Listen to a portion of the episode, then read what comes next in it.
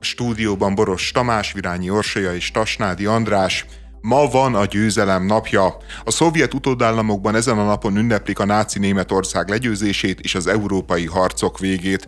Azért érdekes egyébként ez az időpont, mert május 7-én írták alá a tűzszünetet, vagy a kapitulációját a németek, a kapitulációt, és május 8-án 11 órakor álltak le a harcok ennek a megállapodásnak az értelmében, de amikor május 8-a volt itt Európában, Közép-Európában, addigra már Moszkvában május 9-e volt, és így van az, hogy, hogy a győzelem napja... az ukránoknak az... lehet egy másik napja. Igen, hogy, hogy ezt ketté lehetett így bontani. A, Azért volt fontos egyébként ez a nap, mert mindenki úgy tekintett erre, mint egy mágikus dátumra, hogy május 9-e az a pillanat, amikor a Putyinnak valamit fel kell mutatni a harctéren, valami fajta sikert, és hát most bár még van hátra néhány óra, el lehet mondani, hogy az orosz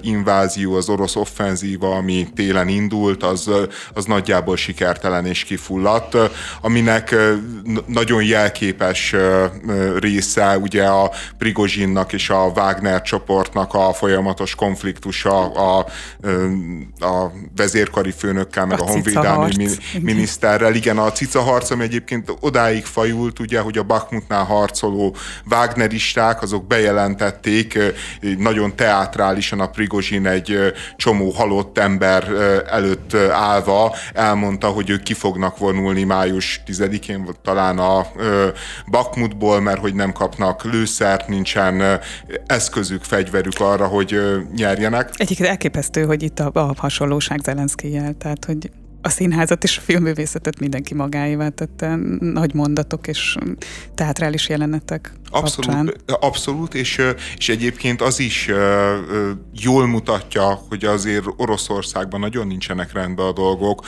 hogy ilyen típusú viták zajlanak a közösségi médiában. Tehát, hogy a Prigozsin az gyakorlatilag nyíltan megzsarolja a Putyint, meg a honvédelmi minisztert, hogy akkor ő viszlátsá menni fogok, és, és hát... Ez is sok ugye, hat, igen. És, és ugye az lett a válasz erre egyébként, hogy hogy azt mondták, hogy, hogy ne menjél ki, kérünk téged, biztosítunk mindenféle fegyvert, megkaptok mindenféle eszközt, és az, azóta meg mennek a különböző információk, hogy vagy azt mondják Wagner közeli források, hogy meg fognak kapni mindent, vagy azt, hogy eddig még nem kaptak meg semmit, de hát folyamatos a, az orosz katonai vezetésen belül a konfliktus. Egyébként ezt az egész győzelem nap, ugye ez a győzelem napi ünnepségre van mindig kiátszva az a csúcspontja ennek a, az eseménynek, és annak is ugye a Putyin beszéde. Magának a Putyinnak is egyébként ez a május 9, ez ilyen kifejezetten fontos, mert az identitását, a rendszerének a, a eszmei alapjait valójában ő május 9-éből a nagy honvédő háborúból eredezteti. Igazából a Szovjetunió meg a szovjet népeknek az összefogása Oroszország atyuska által is ebbe a narratívába van beágyazva.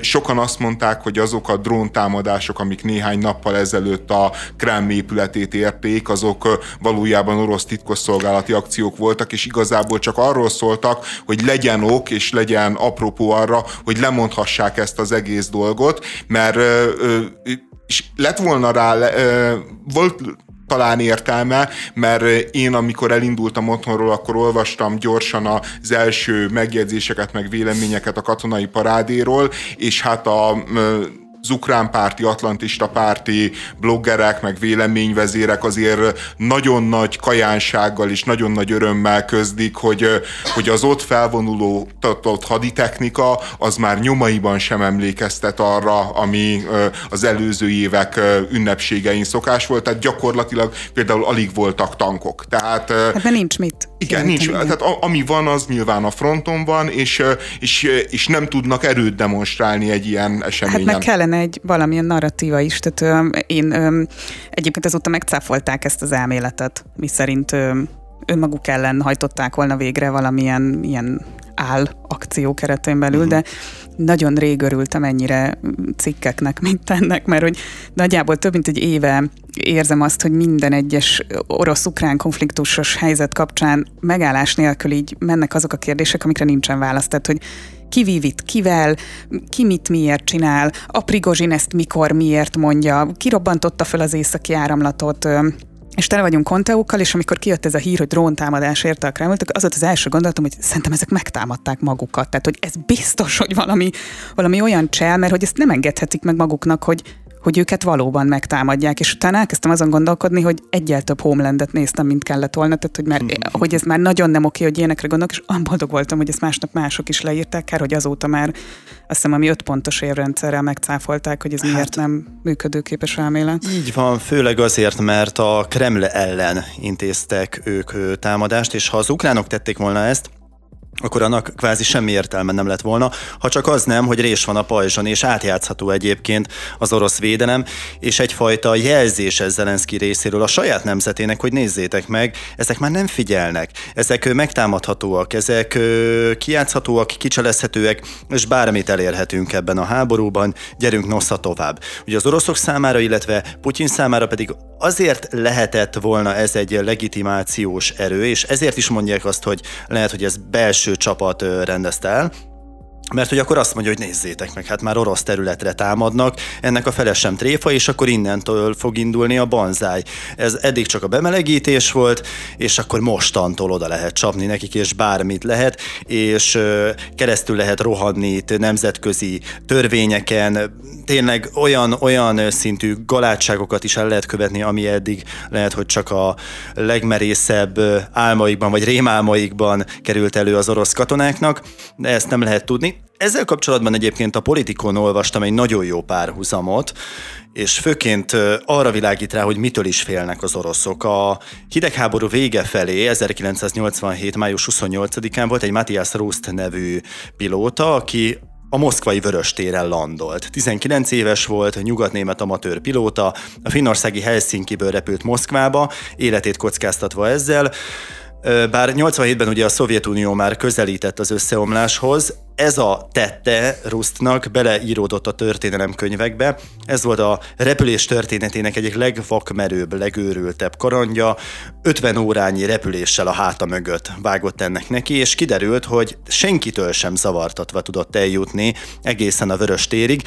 Első gondolata az volt, hogy a Kreml mellett fog majd landolni, vagy azon belül, a falain belül, aztán végül is ezt elvetette, mert nagy nyilvánosságot akart ennek az ügynek, pontosan tudta, hogy ha ezt nem látja nagy közönség, akkor ezt el fogja kendőzni majd az ö, orosz kormány, úgyhogy kiment a Vöröstére, és kettő órát eltöltött úgy, hogy senki nem zavarta őt meg, vásárolgatott, beszélgetett, akivel tudott, aztán letartóztatták, több év börtönre ítélték egyébként, illetve munkatáborra, amiből aztán egy évet töltött le, és egyébként az sem munkatábor lett, hanem egy kvázi hagyományos börtön Oroszországban, és 88. augusztusában végül szabadon bocsátották. Az volt az a pillanat, amikor amikor szimbolikusan is lehetett üzenni nyugatnak, sőt az egész világnak. Egyrészt, hogy, hogy átjárható ez a kelet-nyugat, másrészt, hogy az oroszok már nem veszik annyira komolyan ezt a hidegháborút és önmagukat, és ez a dróntámadás is egyesek szerint egy erre mutató jel, vagy egy szimbolika, hogy lám-lám, az oroszok mégsem veszik annyira komolyan ezt a háborút, hiszen lehet az általuk bástyaként védett Kremlt is bombázni. Én ezt fúrom.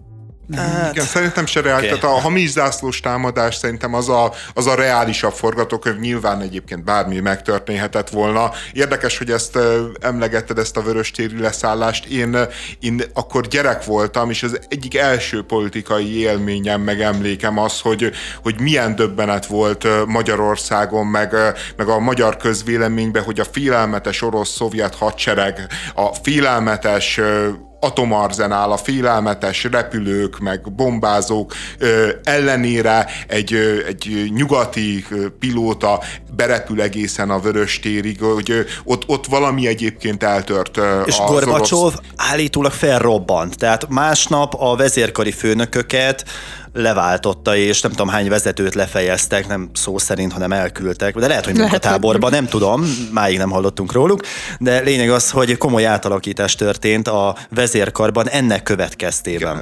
Nagyon-nagyon csúnya csapás volt az orosz katonaság mitoszának, egyébként hasonló nagyságrendű, mint ami most történik Ukrajnába. A Putyin a beszéde egyébként nem tartalmazott különösebb újdonságot, amit most Moszkvában tartott.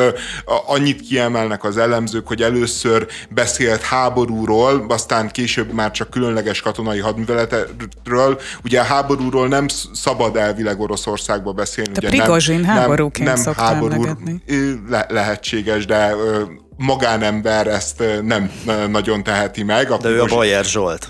A Prigozsin ott a fronton nyilván többet elnéznek neki. A, a, és az van, hogy a, hogy a Putyin az kb. elmondta azt, hogy Oroszország a nyugat talál háborúban, nyilván ezek különleges had, hadműveletek, amik Ukrajnában vannak, de a nyugattal van háború, nyilván a nyugat a rossz indulatú, a nyugat az, amelyik folyamatosan provokálja Oroszországot, és nagyjából az egész beszédnek a hangulatában az volt az ijesztő, hogy látható módon a Putyin retorikailag is berendezkedik arra, hogy ez egy örökké tartó háború lesz. Mert az van, hogy ezt a háborút a Putyin nem tudja megnyerni.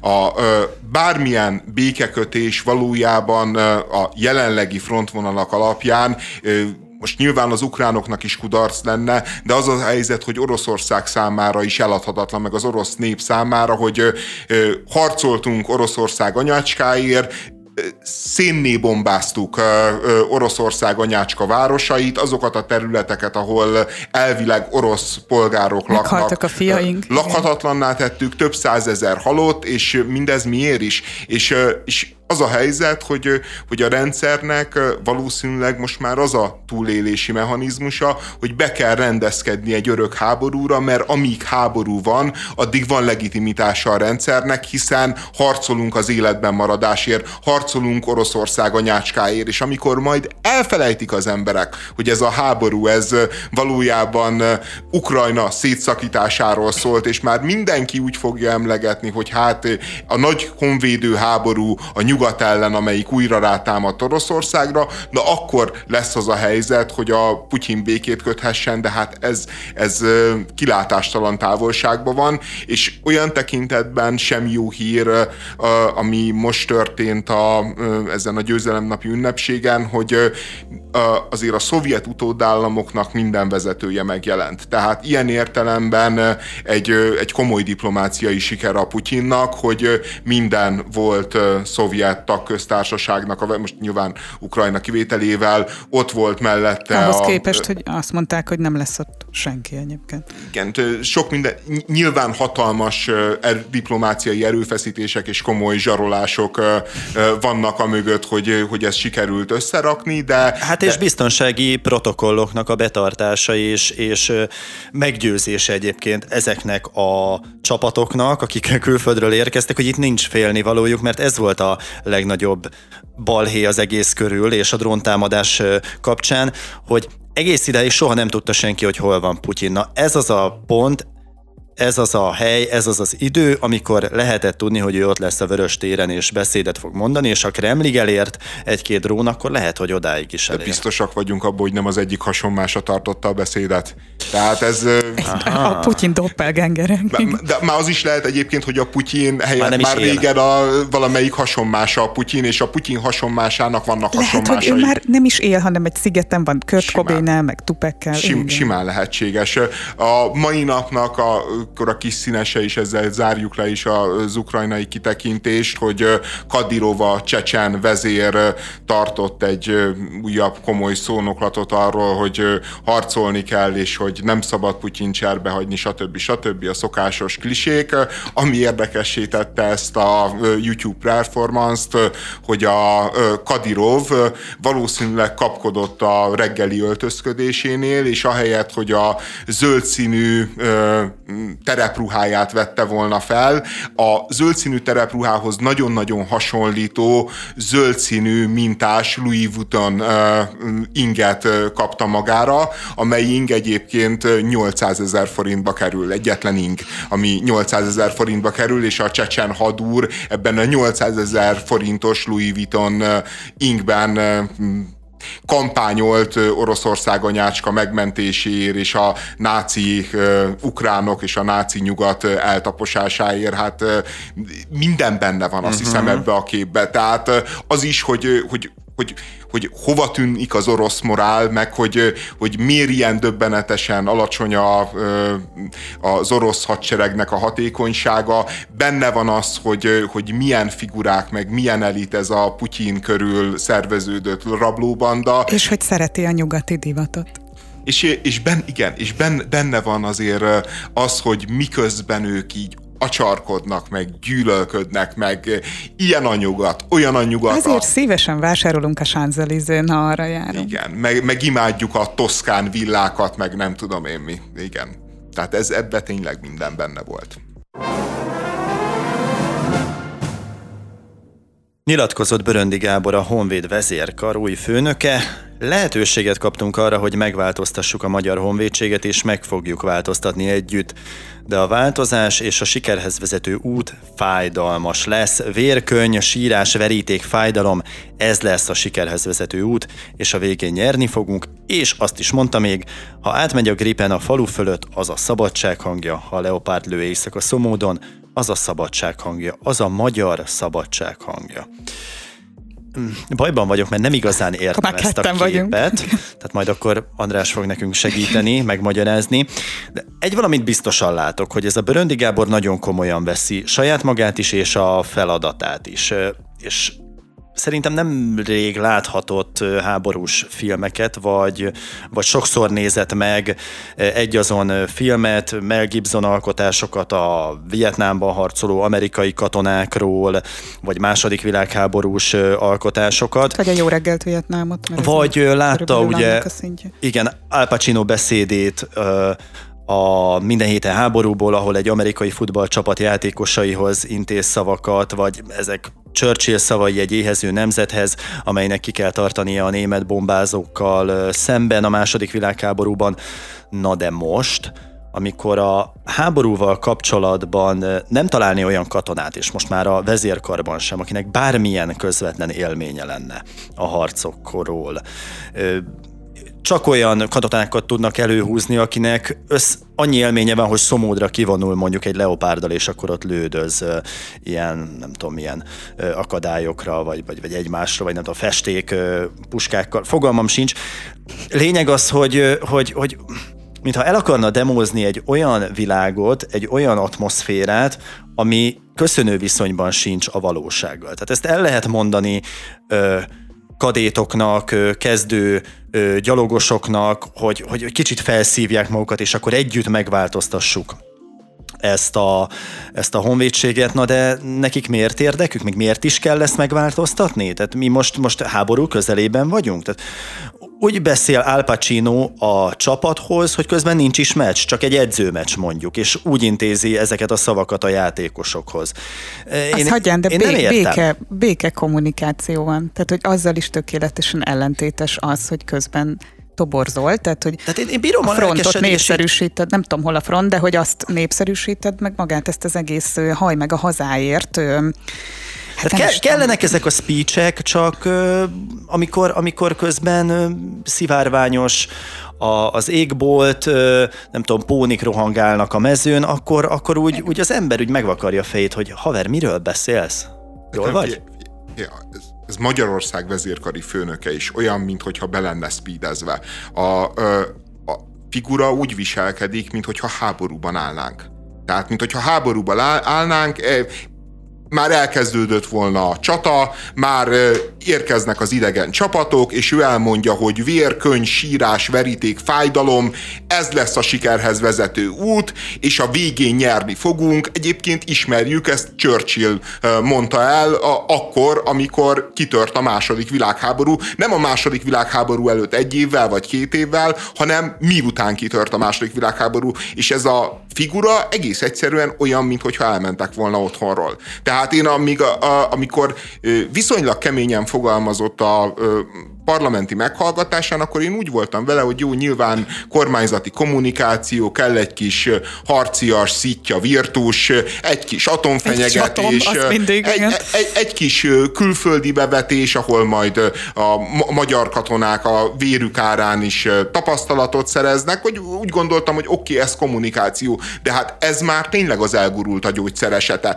És mi az, hogy siker? Tehát, hogy békeidőben a sikernek egyetlen fokmérője van, hogy, hogy nincsen háború. Az a, az a siker hogy nincsen háború, hogy nem halnak meg emberek. Most ez teljesül, nem kell hozzá egyelőre vérkönyv, sírás, veríték és fájdalom, mert béke van. És, és egyáltalán, hogy, hogy egy, egy kicsi ország katonai parancsnoka, hogy arról beszél, hogy, hogy ilyen harctéri, meg amolyan harctéri sikerekre kell nekünk felkészülni, meg ilyen áldozatokat, meg olyan áldozatokat kell hozni, te, te jó Isten. De kinek? Hogy de, de, de ki ellen? De ne, nem, ki ellen, ellen, igen. De nem, ki szerint, ellen, mert, mert ő... az nyilván, hogy neked kell, meg nekem kell, majd besoroz ő, ez az ember fog bennünket besorozni. De azt mondja, hogy vállalja a, a felelősséget, érted? Tehát azt mondja, hogy ott lesz a katonák, a vezetőket, ja. és vállalom a felelősséget minek a felelősségét. Igen, tehát ilyen ködös Ho- megfogalmazások nincsen befejezve a mondat. Én egyébként szerintem ő nem arról beszél, hogy majd a háborúban kell nekünk valami extrát nyújtanunk, hanem meg kell reformálni a honvédséget. De mi volt eddig? Hova akarunk eljutni? A katonának ehhez mi köze? Nekem mi közön van hozzá? Ott egy kezdő katona. Neki eddig jó volt? Hmm, valószínűleg jó volt mi, minek kell történnie, hogy ez a honvédség összeálljon egy ütőképes egységé? Mert akkor ezek szerint eddig nem volt az. Valamiért hozzányúltak a vezérkarhoz is. Mi, miért akarunk oda eljutni? Mert valaki fenyeget minket? Erre a hidegháború idején, ezt még édesapám mesélte nekem, ott ugyancsak nem voltak harc közelében, de folyamatosan azt lebegtették nekik, hogy na akkor mindjárt indul a repülő, fel kell szállnotok, és meg kell segítenünk a vietnámi testvéreinket majd.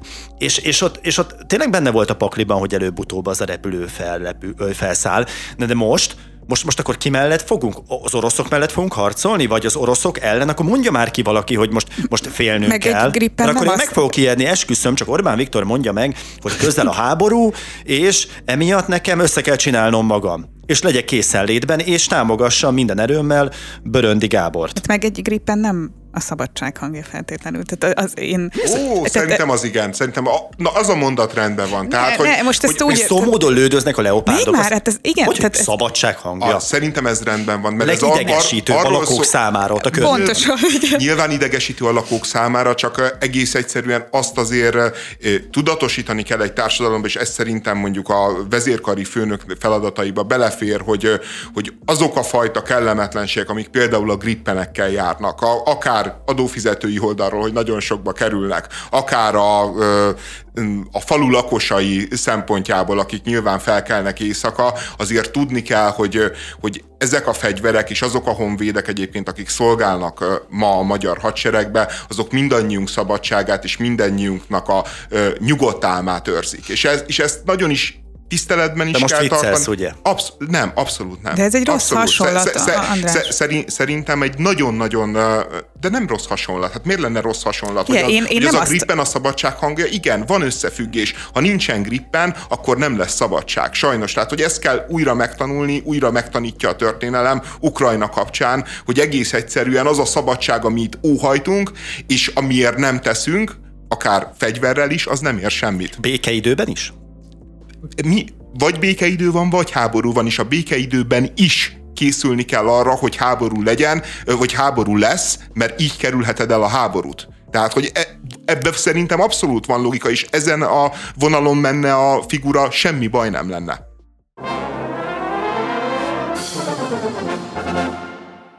Anyák napja apropóján a múlt szombati Kisvárda elleni mérkőzésre káromkodásmentes napot hirdetett a Ferencváros labdarúgó csapata. Az Anyák napja nem egyenlő Anyád napja nevezetű kampány célja az obszenitás kiszorítása a stadionból. Hogy a kizárólag a csapatot buzdító ringmusok milyen eredményt hoztak, azt Tamás, remélem elmondod. Egyébként megkérdés, hogy üldözendő-e a káromkodás, és ha igen, akkor a stadionokból ki kell leűzni. Mm, Visszakérdezek, mert kíváncsi vagyok a véleményedre, egy nő véleményére, hogy te elvinnéd-e a gyerekedet egy stadionba, ha tudod, hogy, hogy bizonyos ritmusok azok, azok azon alapulnak, hogy, hogy cukolják az ellenfelet káromkodásokkal, csúnya szavakkal. Hogy ez belefére. Nem baj-e, hogy a gyerek ilyesmit hall, adott esetben megtanulja ezeket a rigmusokat, és később együtt énekli mondjuk a, a szurkolókkal, vagy éppen neked otthon. Tehát Érzékenység kérdése ez, családi kérdés e, ez, hogy, hogy elvisszük-e a gyermekünket, vagy akár a saját finom lelkünket kitesszük-e ennek. Vagy pedig elfogadjuk azt, hogy, hogy ez, ez, a, ez a közeg ilyen, ez a prolik, ez a munkásosztály sportja a hagyomány szerint, és ez része a folklórnak. De annyit hagytál csak ki esetleg a felsorolásból, hogy kiteszed-e a játékosokat ennek. Tehát hogy feltételezem, hogy hogy ez nem egy jó érzés, amikor te elfutsz egy szektor. Jaj, de aranyos vagy, de ez jó. hihetetlen. De uh-huh. ennyire de ne, nem had, lehet valaki had aranyos. mondja még. Had Bocsánat, mondja elnézést. De hát most ez olyan, mint hogy én itt jövök, megyek, és akkor rám itt egy kőbányán elkezdenék, hogy én mondjuk hova menjek, meg anyámmal mi van, hogy ő ott közben játszik, és elfut egy szektor előtt, és ott, ott annyira rossz, hogy senki nem látja, hogy hogy néztek rám. Így nem tudom befejezni ezt a mondatot. Hát én, én ezen gondolkodtam, a, a gyerekemet elvinném egyébként, uh-huh Főképp azért, mert már abban a korban vinném meccsre, öm, ahol azt is tudom, hogy, hogy mondjuk az két különböző dolog tud lenni a fejében, hogy mit hall és hogy mit használ ő. Én nem feltétlenül teszek egyenlőségjelet akkor közé, hogy ő hallja, hogy ez, ez van, és hogy ő utána egyébként így kezd el mondjuk az általános iskolában kommunikálni a kis barátaival. Én nem vinném el, hogyha nekem is felteszed ezt a kérdést. Nem. De neked nem tette fel. És azért nem vinném el, ami, ami, miatt, ami miatt megvettem a Charlie és a Csoki gyár, ugye az a címe? Igen. Igen, uh-huh. Charlie és a Csoki gyárnak a legújabb kiadását, amiben már nem szerepel a kövér szó, mert frusztrálja a gyerekeket. Ezt és... te ki, ha jól tudom. Ezt te jártad ki, ugye? Bár én vetettem volna ki, bár nekem jutott volna eszembe, de szerencsére megfelelő amerikai egyetemeken, megfelelő vókú kurzusokon megfelelő vók professzorok ezt, ezt me- megoldották még mielőtt nekem eszembe jutott volna. A, az, az a helyzet, hogy én én csak azt nem értem ebbe az egészbe, mert ezt az őrületet, ezt ismerem. És, és lát, látom Nyugat-Európába számtalan formában felbukkanni, hogy a politikai inkorrektségnek a felkent szabadságharcosai, azok hogy a fenébe jutottak el ö, onnét, hogy tegnap még az egész rothadó nyugatot el akarták pusztítani, ma meg a PC-nek, meg a Vóknak Kubatov Gábor az élharcosa. De várj már, de az, az mióta PC, Vók és föld alatti mozgalmi ö, diszciplina, hogy esetleg ne küldj el az anyjába mindenkit, meg ne kiabáld oda, hogy mi, tehát olyan rossz erről beszélni, hogy nem mondhatok ki semmit, mert ránk ugrik az összes hatóság, úgy mondanám, hogy mit nem mondhat. De hogy, hogy szerintem jó, nem akarom ebbe az irányba elvinni, meg tényleg így is látom, hogy hogy néztek rám, de hogy, hogy van ez a szómágia dolog, tehát hogy ezeknek ilyen tök nagy ereje van ezeknek a szavaknak, és tudnak ütni, ezért kell szerintem egyébként jókor használni őket, és ezt most úgy mondom, hogy én egy káromkodós lány vagyok, Szerintem tök sok energiát is levezetnek ezzel egyébként a szurkolók, tehát uh-huh. hogy van ezeknek a szavaknak így ereje, de ugyanígy hat a játékosra is. És tud félelmet kelteni esetleg egy gyerekben, hogyha azt mondjuk az ultrák azért nagyon skandálják, feltételezem. Hát inkább meglepődik. Én emlékszem magamra, 7-8 éves lehettem, amikor édesapám elvitt idegenbeli túrára a Tatabányai B középpel, és ott tényleg egy olyan buszon utazhattam, ahol ugráltak a szurkolók azon az egyórás úton, itták a kannásból. Tatabányai B közép. Tatabányai B közép, ilyen is ott első osztályú, első osztályú csapat volt akkor a Tatabánya, és mentünk talán kupadöntőre Vácra, ahol aztán a Honvédtól vereséget szenvedett egyébként a Tatabánya, de az egy nagyon emlékezetes túra volt, hiszen minden második rigmus, szurkolói rigmus, az káromkodásokkal teli volt, és akkor apám, aki ilyen konzervatívan igyekezett engem nevelni, akkor így félve mindig így rám nézett, hogy én vajon hogy reagálok, de én ezt így, így fel tudtam dolgozni, sőt, rettentően tetszett, hogy egy, egy olyan világba kerültem be, ahol, ami nincs így leszabályozva, nincs PC, hanem ami ami éppen eszedbe jut, az kijöhet a szádon. És ugye előbb mondtam, hogy ez a prolik sportja, a munkásosztály sportja, és valóban ez így van, tehát a futball az ilyen gyökerekből táplálkozik, de nem véletlenül van például a Fradi B közében annyi diplomás ember, bankárok, orvosok, és még sorolhatnám, tényleg elképesztő számban, mert ők azok, akik a munkájuk során felgyülemlett stresszt, azt uh-huh. ott nem tudják kiadni, de akkor kimennek és kikáromkodják én magukat. Ezt adom, ezt És a verekedés is erről szól, tehát ez egy ilyen törzsi játék, és, és én azt gondolom, hogy, hogy az, a, az energiáknak az ilyen módon való levezetése az rendben is van, és nekem semmi bajom a, a káromkodással, mert ez tényleg a futball része. Magát a játékot űzők is egyszerű emberek, hiszen lemondtak arról, hogy tanulni fognak, hanem minden energiájukkal a sportra koncentrálnak, és legtöbbjük Dél-Amerikából érkezik a legtehetségesebbek, és ott pedig ugye, nagy a szegénység, egyetlen feltörése lehetőség a futball, tehát itt tényleg nagy, nagy energiákat, nagy hangsúlyt fektetnek erre. Tehát ez itt tök oké. Okay. Ők is csúnyán beszélnek. Arra még gyorsan reagálnék, hogy egy játékos ezt hallgatja. Nagyon sok sportoló ebből nyer egyébként erőt, akár idegen pályán hogy is. Az hogy anyukáját K betűvel illetik folyamatosan. De ezt a helyére kell tenni. szoktunk gondolni ebbe, hogy ezzel egyébként mit mondunk. De ezt helyére kell tenni. Nem ezekkel van a baj, hanem ha valami olyasmivel találnak be a játékosnál, ami tényleg fáj neki. Ha akkor vesztette el az édesanyját, és ilyesmivel támadják, akkor az nyilván betalálhat. De egyébként ehhez már hozzá vannak szokva, hiszen mm, szerintem már nem is ifista, hanem serdülős koruktól kezdve azt gondolom, hogy a, a, a szülői habitusból fakadóan már ott is szokják azt, hogy ha ők jó játékosok, vagy az előtérbe vannak tolva, akkor őt szidni fogják, és rugdosni fogják a pályán, és menni fog a trestork. Tehát ezt tényleg olyan módon hozzá lehet szokni, hogy szinte már elengedi a füle mellett. Arra még gyorsan reagálok, amit András mondott. Egyébként ez, ez egy teli találat, tehát hogy az a Fradi, amelyik a vókkal szembe helyezkedik, és, és meghirdet, illetve hát tovább visz egy politikai programot, azt kezd el itt pisziskedni, hát ennek olyan bája De van, hát, hogy anyák, csodálatos. anyák napi apropót találtuk, hogy most esetleg tényleg ne illessük már az édesanyákat. A bókosok is így kezdték. Először apropót találtak, és aztán majd azt mondták, hogy ezen a napon, aztán azt mondták, hogy a hét adott napján, és aztán azt mondták, hogy az év minden napján egész egyszerűen egy őrület. Tehát egy őrület az, hogy, hogy sterilizálni akarják a futballt, meg sterilizálni akarják egyetlen a beszédet. Meg, csak. de egyetlen napra is, egyetlen napra is egy arról szól ez a dolog, Tehát hogy... el kell hogy játszaniuk a smokingos úriembert a szurkolóknak, amikor nem azok?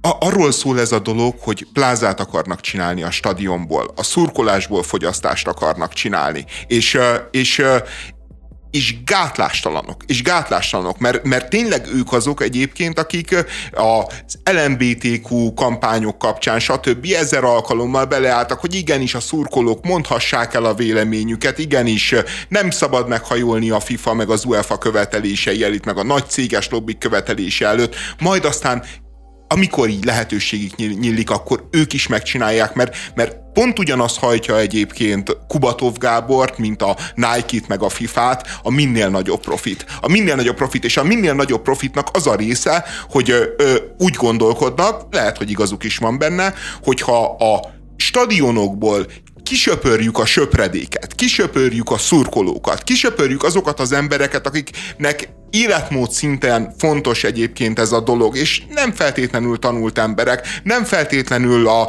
társadalom krémje is. A helyükre mindenfajta nagyon-nagyon gazdag ember tudunk beültetni meg a gyerekeivel, meg turistákat, popcorn etetni, akkor mi sokkal jobban fogunk járni, és, és ez az egész nem szól másról, mint a szurkolók elleni hadviselésről, hogy le akarják cserélni azokat az embereket, akik ott vannak a pályán, mert azok az emberek egyébként nem elég ö, ö, jó keresetűek, nem tudnak elég sok pénzt fizetni, így is elképesztően drágák a jegyek egyébként, de nekik ez nem elég, szeretnék, hogyha még többet le lehetne húzni, még több pénzt, és amíg káromkodnak, hát addig nem lehet. Jó, egy kicsit most meggyőztetek, de főleg a Tamás, mert én tényleg mindig ja. a ját, azért, de csak azért, mert én a játékosokból, nem, én a játékosokból indultam ki, hogy ez nekik elképzelhető, hogy egy rémes érzés. De az a, az azt a mondjátok, ua, hogy nem. Ua ajánl, az, az, az nem jelenti azt. Tehát az, az, az én, én az utcán oda mondom ezt valakinek, nem, nem azért fog felháborodni, hogy én az édesanyjára ilyen megjegyzést tettem,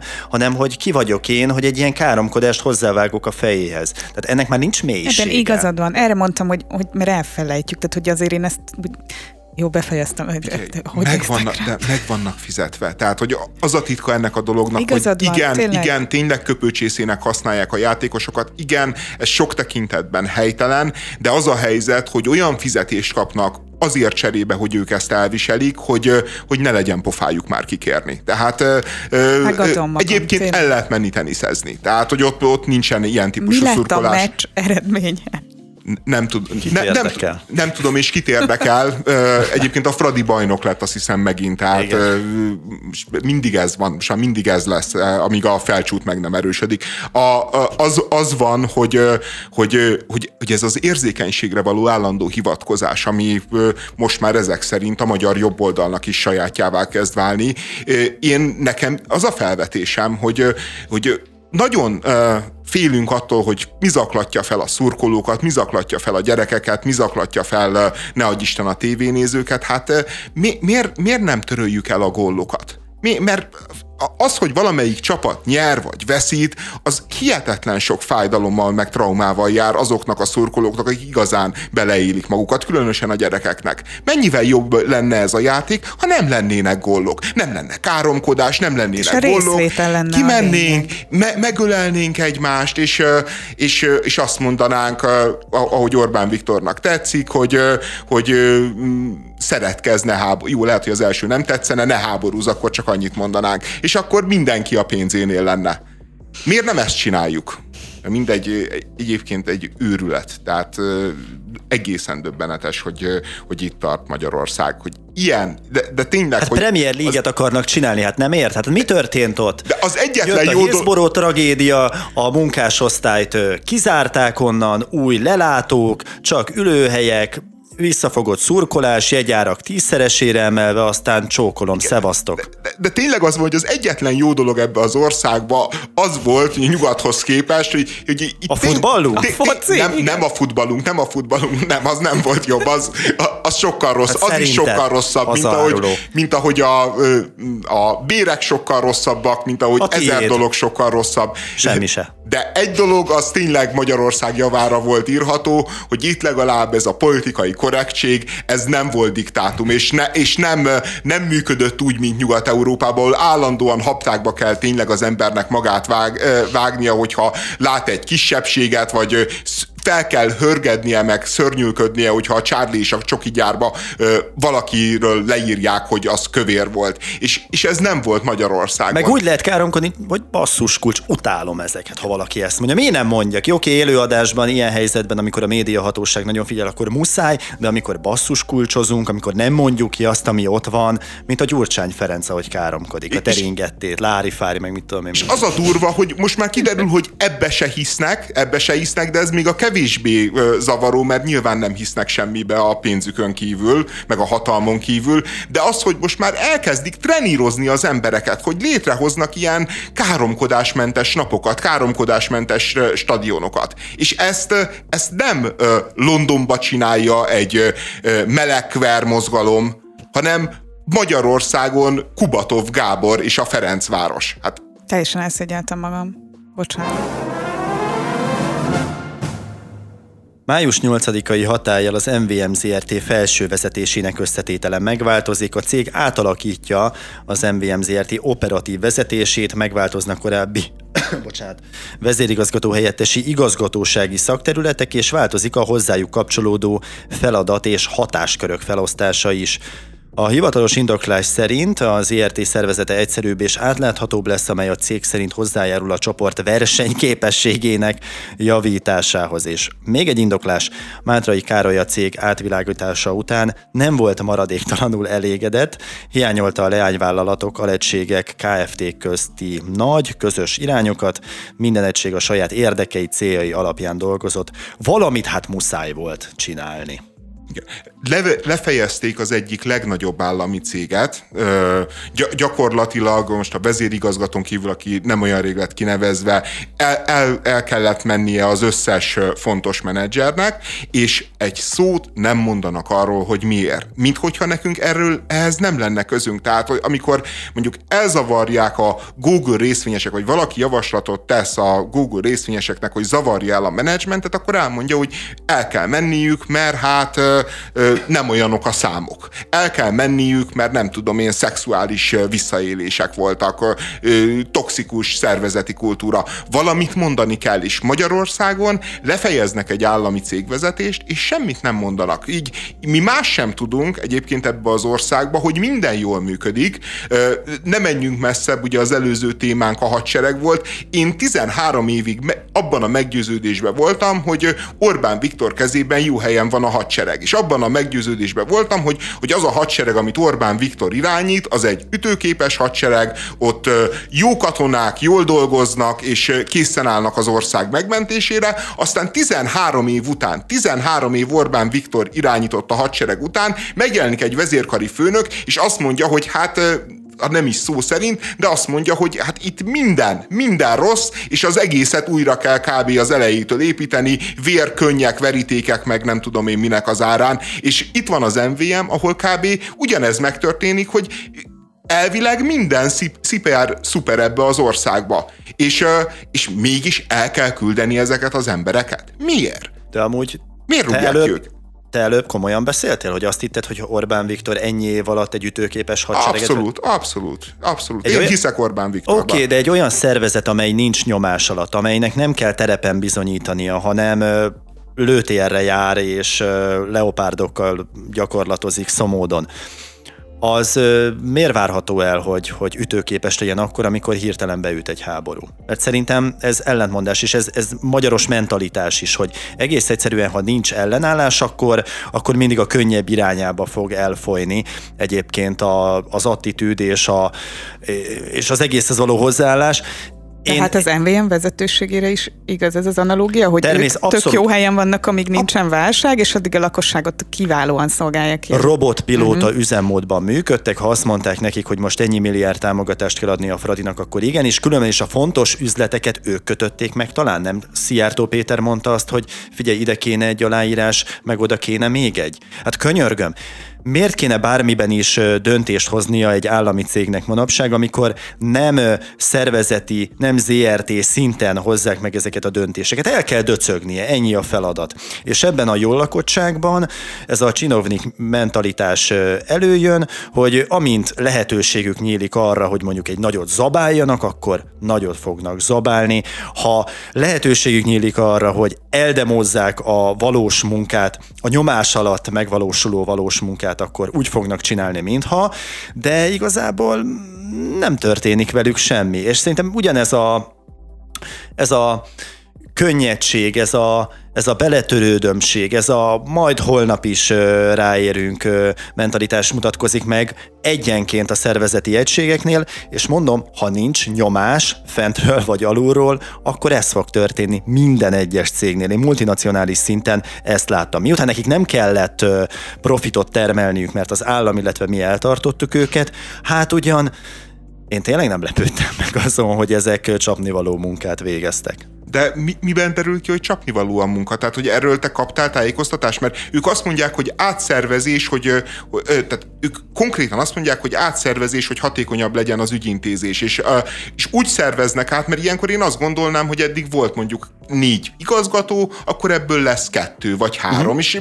egynek megköszönjük a munkáját, egyszerűbb az ügyvezetés, köszönjük szépen, nem kell, hogy itt dolgozzon, de ők kirúgják mind a négyet és, és hoznak a helyére egyébként négy másikat. Tehát, hogy ilyen na- nagy csökkenés ilyen szinten a menedzsmentben most az első információk alapján nem látszik. Tehát én, én, én nem tudom, hogy miért gondolod te, hogy az Orbán Viktor azért bocsájtotta el őket, mert, mert elkényelmesedtek. Uh-huh mi erre a Ezt bizonyíték? Tudod, mi erre a bizonyíték? Az, meg, hogy meg egyáltalán ez számít Magyarországon? Tehát, Aha, hogy, hogy az elkezdett Orbán Viktor... számítani. Elkezdett számítani. Erről beszéltünk az elmúlt hetekben, a médiában is ez történik. Hát meg a Be... sportszövetségek Sportszövetségek kapcsán, igen, beszéltem nektek az egyik ö, állami sportcsatornáról, hogy hirtelen ott ugye a nézettség kezdett el számítani azért, mert fogy a pénz, és valószínű történt egy átvilágítás, ami már azért jöhetett létre, mert ö, elkezdte érdekelni a kormányt, hogy na akkor mire, hol, mennyit költünk, és hát az jött ki, hogy hát milliárdok folytak el egy bulira, egy repülésre, egy szerződés aláírására, egy közös vacsorázásra, szerintem így folytak el a milliárdok, tudod, eddig tényleg nem számított, mert volt pénz bőven, és most, hogy befagyasztják az EU-s pénzeket, és még további feltételeket kell teljesíteni, ők sem tudják, Navracsics sem tudja azt mondani Orbán Viktornak, hogy nyugika, pár hónap és itt lesz a lóvé, mert lehet, hogy idén sem fog megérkezni az a pénz, és akkor évvégére lesz aztán nem kevés problémája Orbán Viktoréknak illetve a költségvetésnek. És ebből következően jött az átvilágítás, megtalálták ezeket az elfolyó milliárdokat, és nem azt csinálták, mint régen, hogy ah, legyintünk egyet, hogy jó figyú, kicsit fogjátok vissza magatokat, nem milliárdok legyenek, azok csak százmilliók, amik így zsebbe ide-oda, nem azt mondják, hogy jó, gyerekek, erről nem volt szó, ezt nem, nem egyeztettétek le előre, akkor nektek viszont látásra és jönnek megbízhatóbb emberek, és most már léci tényleg figyeljetek oda, hogy hogyan működtök, majd kifelé azt kommunikáljuk, hogy versenyképesség, de, de én meg azt szeretném, ha most meghúznánk a nadrág szíjat, mert már ez tényleg sok. Tehát Orbán Viktor korrupció ellenes háborúba kezdette, úgy látod az MVM. Aha. A? Hát fél, az csodálatos lenne, ha így lenne. Én attól félek csak, hogy valamelyik fideszes érdekcsoport kitúrta a másik érdekcsoportot, nincs itt nagy látnivaló. Az MVM nem lesz hatékonyabb, nem lesz profibb, és mi majd rendesen Szívunk, többet eddig. fogunk fizetni a rezsiért, mint, mint eddig egyébként, mint amennyit kellene.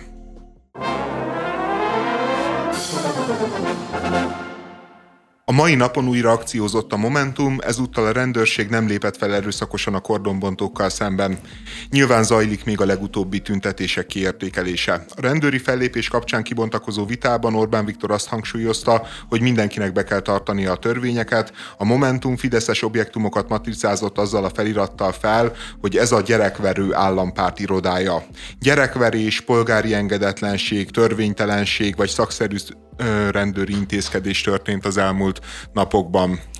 Mert és ezzel kapcsolatban hát nagyon mm, sok frontos közéleti vita alakult ki. Mindjárt Szalóki Ágitól idéznék, aki azt mondta, hogy szerintem tök oké, okay, hogy néhány kordonbontót lefújtak köz, könygázzal az egytől egyik sorszámot viselő rendőrök. Ti láttátok ezt a komment folyamatot, amiben ez zajlott, hogy nem néztétek meg? Hát mesélj. Mert Ja, nem, csak hogy azóta most mi, tehát egyrészt ez úgy nézett ki, hogy, hogy ugye ezt oda kommentelte, erre jöttek a reakciók, egyébként számomra is meglepően rendkívül konstruktív hangnemben. Tehát, hogy ez tényleg nem egy ilyen elfajult ocsmányvagdalkozás volt. És a Szalókiági mindenkit kiosztott, de hogy ellentmondás nem tűrően minden egyes kommentelőt, majd egyébként letörölt mindent, mindenhonnan, és a kommentjét is. Uh-huh nem tudom, olyan furcsa ez egyébként most. Azt Jó, hát be van vonódva a politikába, tehát ugye Igen, én azt akartam mondani, hogy nem volt ő ilyen régen, de közben meg most magam ellen megyek, mert én amúgy ebben nem hiszek, tehát most miért ne lehetne, miért ne lehetne megváltozni, vagy gondolhat mást esetleg. Csak ő például ugye pont azt nyilatkozta le, hogy őt, őt üldözték az ő kereszténysége miatt, és akkor itt megint ez... Kik? Azt nem tudom. Na, a sajátjai, nem tudom, a Budapest bár, hát hmm. fogalmam sincs. Csak hogy, hogy ez megint Tóth ez a hipokrata. Na hát ő a folklór Tóth Gabia. Tehát, hogy ez a, ez a hipokrata történet, hogy, hogy hogyha ő, őt üldözték azért, mert ő keresztény, és neki a kereszténység ilyen fontos, akkor azt mondani mindenféle és fajta egyébként jogi értelmezési keret nélkül, tehát most szigorúan csak erre gondolok, hogy tök oké okay gyerekeket ilyen szempontból bántani, azt az egyébként gyerekkoncerteket adó, homokozóban a gyerekeivel ücsörgő anya, hmm. azt így mi? Tehát, hogy nekem ez... Én nem vagyok ilyen szigorú ezzel. Én nem vagyok ilyen szigorú ezzel. Ő is nyilván külön tudja választani azt, aki elmegy a koncertjére, azt a gyereket, aki a homokozóban játszik, vagy lecsúszik a csúznán, és azt a gyereket, aki otthon betartva a szabályokat tanul, elvégzi a házi feladatot, aztán lemegy játszani, vagy elszív mondjuk egy cigit a haverokkal, megengedőbb, mint azok, akik oda mennek és kordont rángatnak, és kiabálnak a rendőrökkel, meg is dobálják őket, Az a baj, hogy nem lehet kivonni magad ebből a kultúrharcból. Itt amelyik törzshöz tartozol, vagy éppen amelyikhez nem akarsz tartozni, az fog téged megvédeni, vagy betámadni. Ö, Ezzel én amúgy egyetértek, bocsánat, csak egyetlen mondat, hogy én azért mondtam, hogy, hogy jog, jog, jogi keretrendszer értelmezés nélkül, mert, mert ő pusztán ugye azt mondja, hogy tök oké, okay, hogy lefújják a gyerekeket. Én erre értettem. Bizonyos hogy... értelemben egyébként tök oké. Okay. Tehát van az a helyzet, amikor tök oké, okay, hogy lefújják. Én nem tudom megmondani, ennek hogy az értelmezésig. Na és ő sem, én, er, tehát én csak erre értettem. De ő azért ő azt, azt is írta a Szalóki Ági, hogy 2006. október 23-án ahhoz, hogy emberek tucatjait gumibotokkal és viperákkal véresre verjék, és fénybetétes cipővel a lábukon a földön rugdossák a sorszám nélkül rendőrök, elég volt, ha éppen hazafelé tartottak a Bródi Sándor utcába vagy a Károly körúton.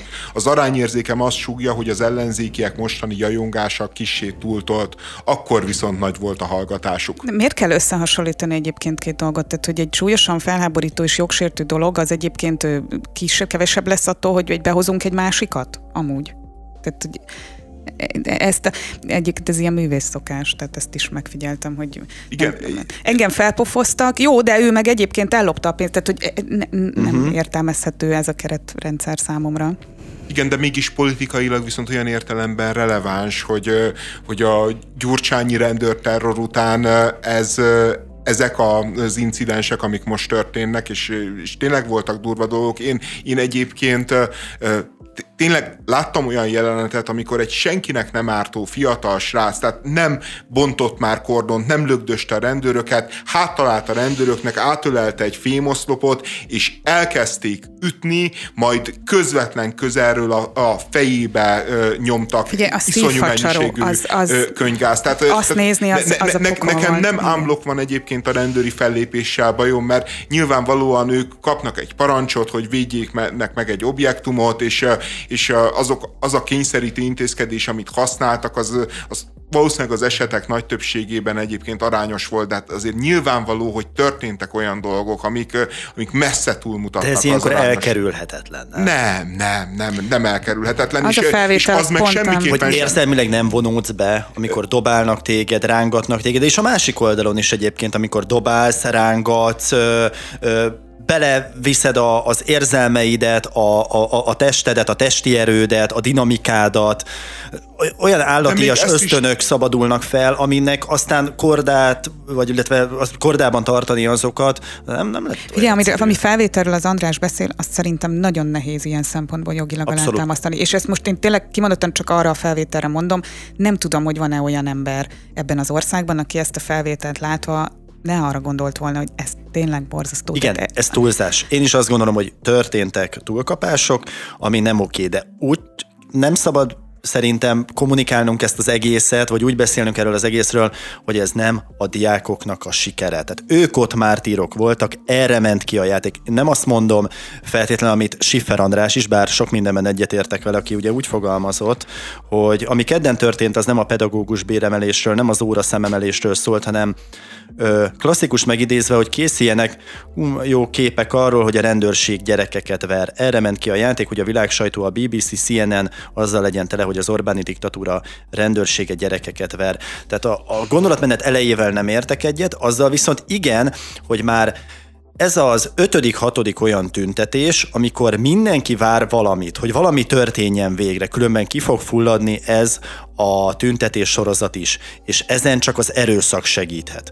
Amikor a parlament elé vonultak, és ott néztek farkas szemet a rendőrökkel, ott is mindenki azt várta, hogy a rendőrök veszítsék már el a türelmüket, történjen valami olyasmi, ami a későbbi tüntetéseknek hajtó ereje lehet, vagy amire lehet majd hivatkozni, hogy lám, lám, itt van 2006, lám, lám, rendőrállam. A politikusok legalábbis abszolút erre játszanak rá. És szerintem a diákoknak is az az érdeke, hogy ilyen helyzet helyzetben történjenek túlkapások. Én nagyon sajnálom az összes olyan gyereket, aki ott sem volt, háttalált, nem akart rosszat, éppen beszélgetett a barátjával, és hirtelen lefújták. Ez nem oké, ez nagyon nem oké, sajnálom őket, de az, hogy ennek következtében olyan szintű gyűlölet hullám indult el a hatalommal szemben, a diákság körében, meg lehet, hogy az ellenzéki ö, szavazók körében is, ami aztán később hajtóereje lehet, azt nem mondom, hogy egy kormányváltásnak, azt nem mondom, hogy,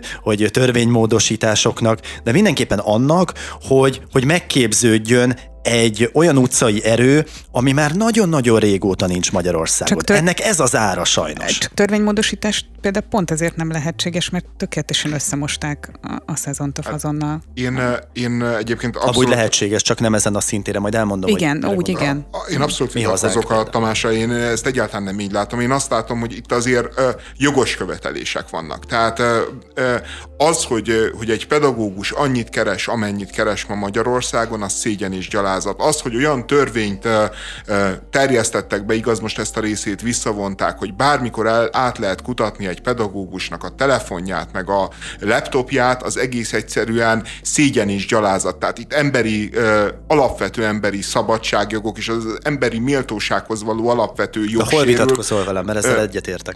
És, Ezt és nem is vitattam. Kimennek, és kimennek felháborodott emberek, akik próbálnak a teljesen jogos indulatok, indulatuknak arcot adni, próbálnak ezeknek a követeléseknek súlyt adni, hogy vonja vissza a, ö, ezeket az intézkedéseket a Aha. kormány, emelje meg a béreket. Erre az a válasz, hogy egy brutális mértékű, méretű lejárató kampány indul a jobboldali médiában, úgy általában a tanárok, és úgy általában a dollár oldal ellen, és egy folyamatos ellen 20, most már. És, és nyilván a diákok ellen, hogy nekem van olyan ismerősöm, aki, a, mondtam neki, hogy de hát hogy gondolod, hogy szerinted ez reális, hogy ennyit keres valaki, és arra azt mondja, hogy még túl sok, én ezeknek egy fillért se adnék, és, és a jobboldali világban, és a jobboldali világban ez egy ilyen általános élményé vált, és, és ezek után az elkeseredés az, hogy az ember, ezek az emberek próbálnak olyan szimbolikus tetteket végrehajtani, ahol valójában kihívják a hatalmat, mert, mert, mert miről szól, és azért nincsen igaza a Schiffer Andrásnak, aki hogy így elmondja, hogy, hogy egy ilyen jó képek készüljenek, hogy a, a, azért történt. Ilyen értelemben minden tüntetés egyébként az elmúlt száz évben azért volt, hogy jó képek készüljenek, mert egész egyszerűen ilyen helyzetben a tömeg az azt akarja demonstrálni, hogy vagy hátráljon meg a hatalom, ha, ha nem volt hajlandó a józan észérvek elől meghátrálni, akkor, akkor hátráljon meg mondjuk egy, egy ilyen nem különösebben durva erőszak elől, és, és így győzzön a tömeg, vagy, vagy üssön vissza, és, és mutassa meg, hogy a teljesen elvtelen, teljesen inkorrekt, teljesen cinikus álláspontja mellé még az öklét is odarakja. Mert ez fenntarthatatlan lesz, mert, mert azt gondolják ezek az emberek, hogy azért a magyar társadalom ebbe szerintem valószínűleg tévednek, azért nem nyel be mindent. És, és, és, ez a dolognak a, és ez a dolognak a dinamikája, és amikor ezt megkérdőjelezi a Siffer András, hogy, hogy ez nem helyes, hogy ezt nem így kéne csinálni, de miért abban, hol csinálják máshogy? De miért abban nincs igaza, hogy amiről már mi is sokszor beszéltünk, hogy, hogy eszközként vannak ezek a fiatalok használva, miközben én azt gondolom egyébként, hogy ők ezt nem akarják. Tehát, hogy ez egy valamilyen belesodródás, és annak az értelmét, tehát a, az ezer sebből vérző oktatási rendszer, a státusztörvénytől, az óraszámokon át, a túlórától, a kevés tanára továbbképzés a bármíg, hogy azt egy kordonbontás, ami, amit egyébként korábban egy másik párt más szimbolikában kezdett el használni, ez hol tud úgy összekapcsolódni, hogy ez ne a diákokkal legyen leverve? Én azt gondolom, hogy nincs ennyi tanárokkal szimpatizáló diák. Tehát nem ez a fő mozgatórugó, hanem ők ellenzéki diákok, akiknek gondjuk van a rendszerrel. És igazából te nem vitatkozol velem, én Schiffernek azon gondolatát emeltem be, hogy, hogy egyszerűen látszani kell a világ sajtóban is, az itthoni sajtóban is, és a későbbi tüntetésekre benzint kell termelni. És ez nem megy másképp, mintha kiprovokálod a hatalom részéről, hogy visszaüssön. Mondom még egyszer, hány olyan tüntetés volt már Magyarországon, ami azért fulladt ö, ö, unalomba, mert a hatalom és a, illetve bocsánat, az ellenzéki erők, akik főként diákokból álltak, és a rendőrök farkas szemet néztek egymással nagyon sokáig, a televízió nézők is remegve várták, hogy na, történni fog valami, történni fog valami, és nem azért, mert ki vagyunk éhezve a vérre, hanem mert pattanásig volt feszülve a helyzet. Ez olyan, mint amikor a színpadon megjelenik egy fegyver, annak el kell sülnie, és ott nem sült el semmi. És ezt a csalódottságot később a hatalom a saját ö, ö, erőműinek a megdolgozására tudta egyébként felhasználni. Bocsánat. Az ellenzék pedig kifogyott a szuflából, a következő tüntetése már fele annyian voltak, aztán harmad annyian, és végül elfogyott az egész. Itt azért, csak akkor... azért, mert a kormány bölcsen, bölcsen visszafogta a kutyáit. Bölcsen visszafogta, és bölcsen azt mondta, hogy nem kell erőszakot alkalmazni, csak most eljött egy olyan pillanat, amikor valamiért úgy döntöttek, vagy azért, mert, mert egész egyszerűen az, azt mondták a számok, hogy, hogy érdemes ebből még durvább konfliktus gyártani, vagy egész egyszerűen, mert elfogyott a türelmük, és azt mondták, hogy mi vagyunk az urak ebbe az országba, megmutatjuk ezeknek, ennek a csürhének, ezeknek a kölyköknek, de nem visszaütöttek, ütöttek. Azok a, azok a tüntetők egy kordont, egy fémkordont bántottak, egy fémkordont próbáltak el, elrontani. a kordont, ami, ami egy, Igen, igen, nagyon csúnya dolog, egy kordont rángattak. És ezért, hadonáztak a rendőrök előtt, igen. Ha, hadoná, hadonáztak a rend, te jó Isten, Isten. És, Ugye, és ezért, téged, és ezért, és ezért szét, kell, szét, kell ütni, szét kell ütni a lábát, és az arcát tele kell nyomni ott könygázzal. Ott, ne, ott nem visszaütés, nem visszaütés. Nem odaállítalak. Nem, ők ütöttek, ők tiltakoztak, ők ütöttek, ők ráztak egy fémkorlátot, ők meg leverték a veséjét. Azért ez a helyzet. És, és ezt ne nevezzük visszaütésnek, és az, hogy ki használja a, eszközként a diákokat. Egyébként nyilvánvalóan a politika mindig mindenkit eszközként használ. Téged, engem, a diákokat, bárki, aki politikus politikus eszközként fog, erőforrásként fog ránk tekinteni. De én azt gondolom, hogy még mindig ezerszer ö, korrektebb dolog eszközként használni arra a diákokat, hogy hangot adjunk egy teljesen jogos és teljesen legitim követelésnek, mint eszközként használni arra a diákokat, hogy gyűlölet céltábját gyártsunk a Hír TV nyugdíjas nézőinek. Mert az Orbán Viktor meg ezt csinálja. Tehát, hogy az eszközként használt diákok azok igen, megvannak, mind a két oldal eszközként használja a diákokat, csak, csak ahogy a jobb oldal eszközként használja, az még alattomosabb, még aljasabb, csak valahogy ez a Siffer Andrásnak az inger küszöbét egyébként nem éri el. Mert őt az zavarja, hogy hát, hogy akkor majd be, mert ugye a BBC-re akartak ilyen Aha. képeket. Könyörgöm, nem, tudja, nem tudják rákényszeríteni a, az ellenzéki képviselők, az ellenzéki politikusok, politikusok arra az Orbán Viktort, hogy megveressen gyerekeket. Arra csak Orbán Viktor tudja saját magát rávenni, és ez megtörtént. És egyébként tehette volna azt az Orbán Viktor, ami szerintem az egyedül korrekt dolog lett volna. Azt mondta volna, hogy törvénytelen volt a tüntetés. A rendőrök az esetek nagy többségében helyesen és arányosan léptek fel. Láttunk olyan képeket viszont, ami nyugtalanságra ad okot, ezeket a rendőröket számon fogjuk kérni, meg fogjuk vizsgálni, hogy mi történt. Ez egy demokráciában, egy jogállamban, egy ö, kultúrembernek, egy miniszterelnöknek az álláspontja, és nem ez történt, hanem cinikus beleröhögés az embereknek a pofájába, és akkor megint arról beszélünk, hogy az ellenzék eszközként ö, ö, használta őket. Ja, és akkor már Orbán Viktor joggal veri le a vesélyüket?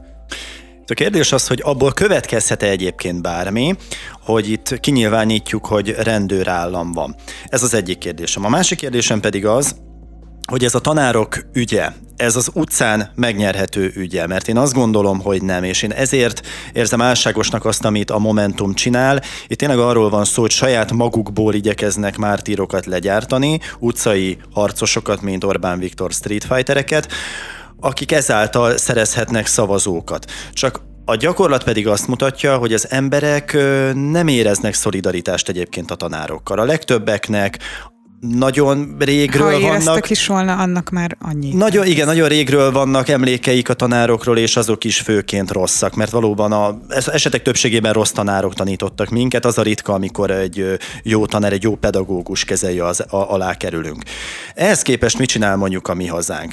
Azért hozom őket be, mert volt egy olyan törvényjavaslata a kormánynak, hogy a furt kutaknak, illetve az ásott kutaknak ö, jár majd utána, hogy, hogy mely illegális, mely legális, és ezeket majd jól megadóztatja. És ebbe beleállt a mi hazánk, és sikerült meghátrálásra kényszeríteni egyébként a kormányt, és a kormány azóta letette erről, hogy ilyen módon fog majd adóztatni. Miért érdekes ez? Statisztika, hogy Magyarországon kb. egy millió ilyen kútról beszélünk, Borsodban a szegény rétegeknél is több tízezerről, akiknek ilyen kutaik vannak, és ezáltal ők megszabadultak a mi hazánknak köszönhetően. Melyik az átélhetőbb? Egy, egy tanárbére, amely oké, okay, majd a jövő generációja számára, egy unoka számára, vagy egy gyermek számára majd problémát jelenthet, hogy nem kapja meg a megfelelő oktatást, de az is akkor azt gondolom, hogy két-három lépcsőben egy átélhető valami, és egyelőre csak egy egy, egy fentezi a jövőben valamikor, vagy pedig az, hogy nekem kell lefizetnem majd az év végén egy csomó pénzt a kutam után. Melyik az átélhetőbb? És talán erre kéne koncentrálnia a Momentumnak, hogy ott az utcán megnyerhető ez a harc a tanárokért. Mert én azt gondolom jelenleg, hogy a tanárok helyzete akkor fog rendeződni, ha egyszerűen elfogynak a tanárok. Mert akkor lesz majd a hétköznapi szavazó számára átélhető a probléma, amikor elvinni a amikor gyerekét nincs az, az iskolába. ember, igen. Igen, és, és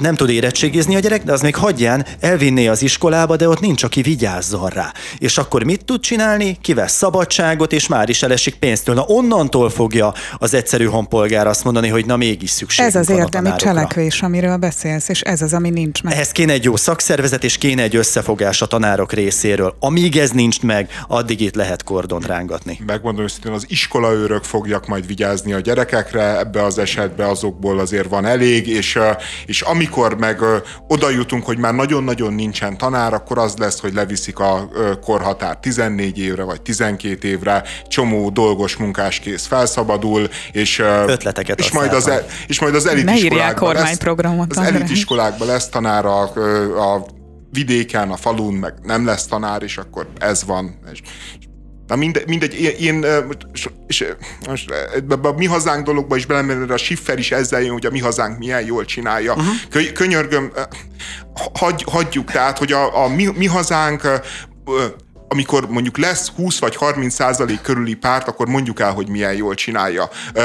Amikor egy 6 vagy 7 százalékos pártról így elmondjuk, hogy na ez az út, na hát így kell, hát ez így szó, 7, 7 százalékon van, te jó Isten, lehet, hogy 8 százalékon van, na ez megdönti az Orbán de, Viktor, nevetséges. Te ezt most nem tudod meghatározni, vagy megállapítani, hogy melyik párt az, amely az emberek, a szavazók valós problémáival foglalkozik, és közvetlenül de, képes arra, hogy a kormány egy törvénytervezetet visszamondja. Annyira nem valós ez a probléma, hogy engem például egyáltalán nem érint a furtkút, és úgy, Jó, de én, van egy millió és ember az országban, és én, tudod, akit meg És igen. én úgy, hogy egyébként közélettel azért viszonylag gyakran foglalkozok, életemben nem hallottam erről az egész dologról. Tehát, hogy hát, ne, ne, ne, nekem ez teljesen... Buborékon kívül lesz az az egy millió ember.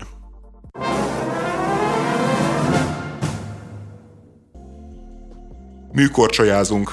Igen, én jövök? Igen. Oké, okay, megkeresem a papíromat. Ú, igen, meg vagyok, meg vagyok, pocsi. A Magyarországos Korcsolyázó Szövetség fegyelmi eljárást indított Gór Sebestyén Júlia edzővel szemben, miután szülőket csoportja szerint az Európa-bajnok lelkileg és fizikailag is bántalmazta a gyermekeiket. Korábban az Indexnek egy név nélkül nyilatkozó szülő arról számolt be, hogy gyermekének a mínusz két fokban le kellett vennie a korcsolyáját, és harisnyában állva a jégen büntető gyakorlatokat végeznie. A szülők szerint az Európa-bajnok edző lelkileg gyötri gyermekeiket, és egyes versenyzőkkel szemben kirekesztő. Hát ez egy első körben annyit tennék hozzá így témaindítónak, hogy Fantasztikus, hogy szülők nyilatkoztak erről. Számtalan olyan sportág van Magyarországon, számtalan olyan közösség, ahol az ilyen típusú edzők, pláne hogyha jelentős karrierje is volt még, és a reputációja az Európában elismert, nem nyúlnak hozzá nem kritizálják. A szülő előbb mondja azt a gyermekének, ha esetleg a tudtára jut egyáltalán. Hogy ki. Így van, hogy hát élsportoló akarsz lenni? Ki kell bírni, keménynek kell lenni. Ez az edzés Tudja módszer. az az edző, hogy mit csinál. Persze, persze. Ez az ára a sikernek. Ez a siker. A, a, ne, nekem is az jutott eszembe, hogyha igazak ezek a vádak, akkor a, a leg nyomasztóbb ebben az egész történetben, és minden ilyen bántalmazásos történetben, hogy, hogy maga az a közeg, ami ugye ezt tudja, és nem lép fel ellene. Ugye ez, ez a probléma talán még mindig az érthetőbb része, hiszen tisztelik azt az embert, ebbe szocializálódtak, hanem tényleg azok a szülők, akik elviszik hétről hétre, napról napra az ilyen típusú edzőkhöz a, hogyha csak plegyka szinten még nem is lennék benne biztos, hogy igaz, hogy plegyka szinten azt hallanám, hogy, hogy egy ilyen, ilyen ember tart edzést, hát biztos nem vinném oda a gyerekemet. És viszik, és szállítják, és De nem tudsz más azért, tenni, nem hogy... tudsz más tenni. De hogy ne tudnék Mert más tenni? Azt mondom, hogy nem leszel műkor... Azt mondom, hogy nem leszel műkorcsolyó. Összetöröd az az álmát, igen. Ez a gyerek álma, hogy műkorcsolyázó nem legyen. tudja, hogy mi a... De nem, hogy, nem, hogy, nem, hogy, ez a szülő álma. Nem feltétlenül azért. Van olyan, hogy nem. Aha. Tehát eh, van olyan is, amit mondasz, hogy a szülő meg akarja valósítani önmagát a gyerekén keresztül. De tényleg nagyon sokszor van az, hogy ez a gyerek szeret eljárni heti uh-huh. 42-szer úszni, és nem tudom, tehát hogy van ez És a kiállítják a jégre harisnyába, és ott kell gyakorlatokat de, de szerintem ez egy tök fontos pontja ennek az egésznek. Egyrészt az, ami most felmerült, hogy a szülő szól, tehát hogy már kezd a, ebből a bekódoltságból kijönni az, hogy, hogy ez normális, és én ennek tökre örülök. Tehát amikor azt mondjuk, hogy változik a világ, És ezt a vóknak köszönhetjük. Egyébként. a Komolyan mondom. Igen. Túlérzékenységnek. A másik, ami szerintem kevesebben gondolunk, kevesebbet gondolunk erre, hogy a gyerekek tartanak már ott, hogy elmondják a szüleiknek ezt otthon, hogy felfogják azt, hogy valami nem oké, és erre indul egy vizsgálat is. Ezek tök szép pontjai ennek a történetnek szerintem. Igen, hasznosul ebből valami, hogy nyugatról érkezik hozzánk egy olyan hullám, kultúra, ami, ami, ami mondhatjuk, hogy túlérzékeny. E, Alapvetően nem szeretjük ezt, mert nagyon sok a salakanyag benne, de azért mégis valami azért, valami azért segít.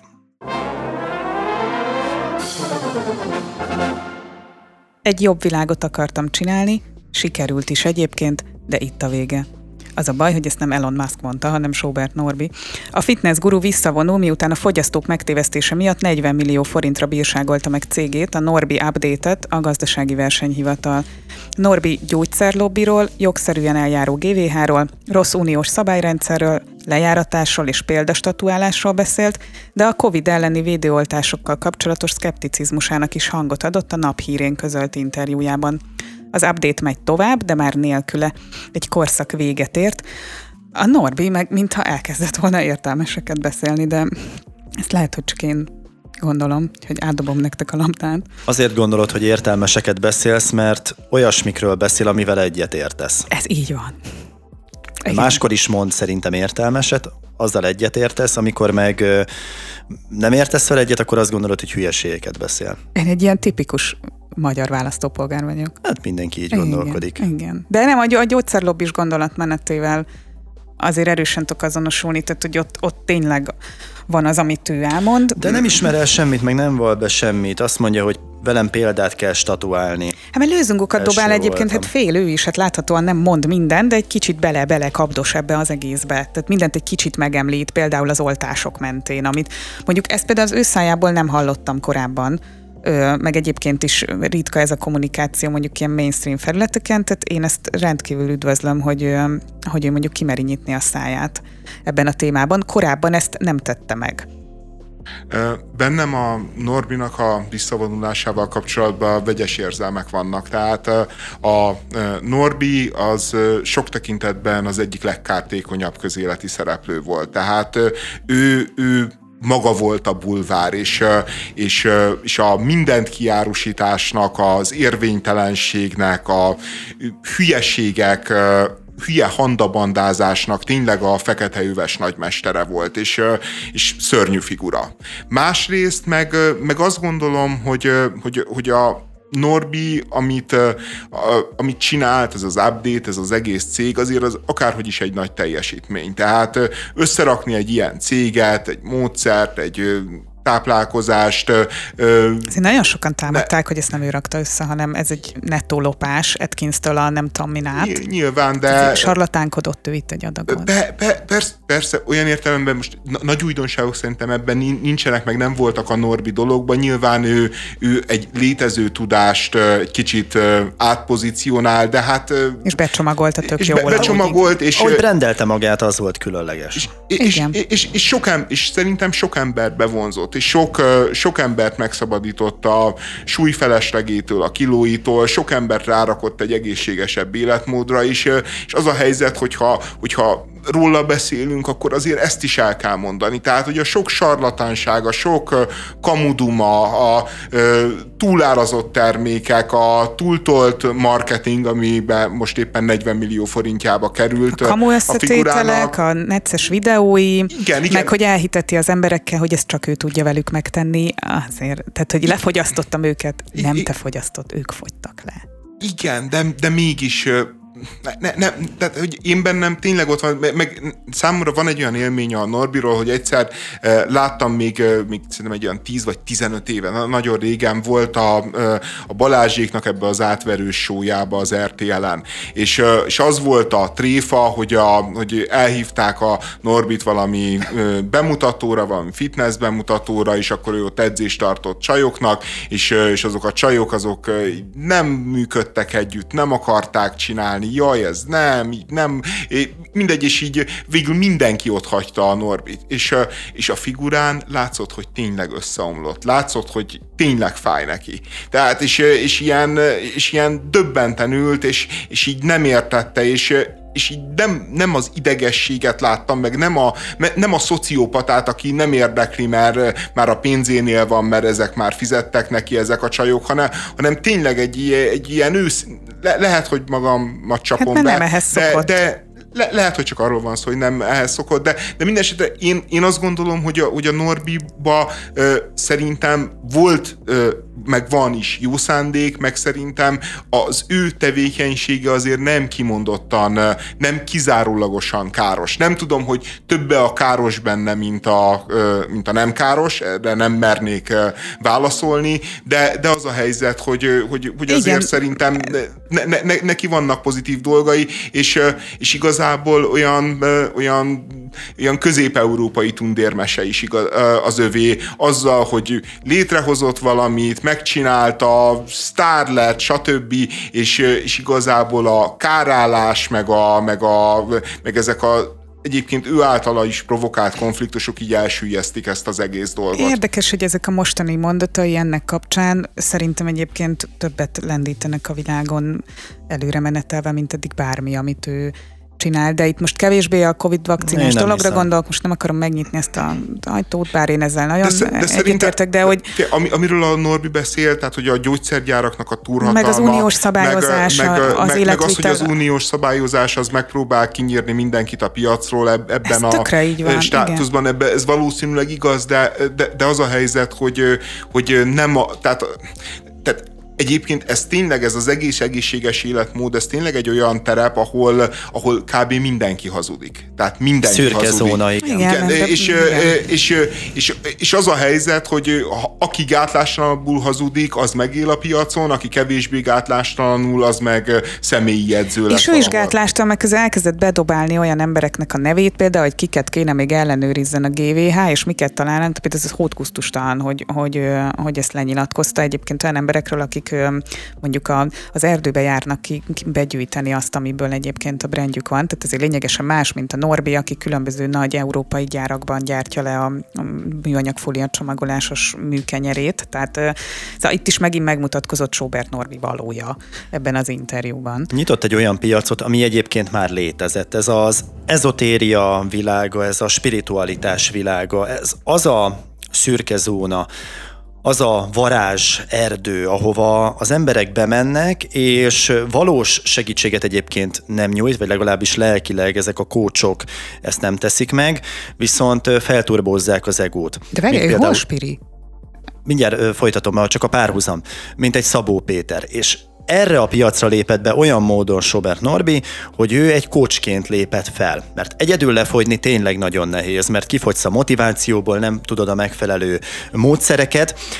Annyi az ő hátránya, hogy itt valós anyagokkal kell dolgozni. A spiritualitás pedig maradt tényleg egy annyira varázserdő, hogy, hogy megfoghatatlan benne minden, hiszen lelki tényezőkről van szó. Mi itt megfejthetjük, meg gyakorlott pszichoterapeuták megfejthetik, hogy mennyit árt mondjuk egy Szabó Péter beszéd, és milyen módon válsz te azáltal pszichopátiássá, és mondjuk a, a párkapcsolatod rövid távon úgy tűnik, mintha megoldódna, de közben hosszú távon egy szörnyeteget varázsol belőled. Tehát ezek még megfoghatatlan tényezők.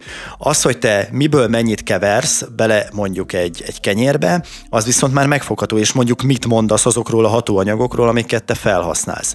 De alapvetően ugyanúgy működik, mint egy Szabó Péter, vagy mint egy Osó. Ugyanazon a, a, a, a színvonalon, hogy, hogy, hogy, hogy motivációt próbál nyújtani az embereknek. Csak tudományt tett mögé már, hogy... Igen, és, és van mögötte egy tudomány, viszont a tudomány eddig... Mondjuk azt lopta. De igen. Igen, igen, nem vette magát annyira komolyan, vagy legalábbis a, az Európai Unión belül nem vették annyira komolyan ennek a tudományos hátterét, és mostantól pedig jobban odafigyelnek rá, és ebbe bukott bele.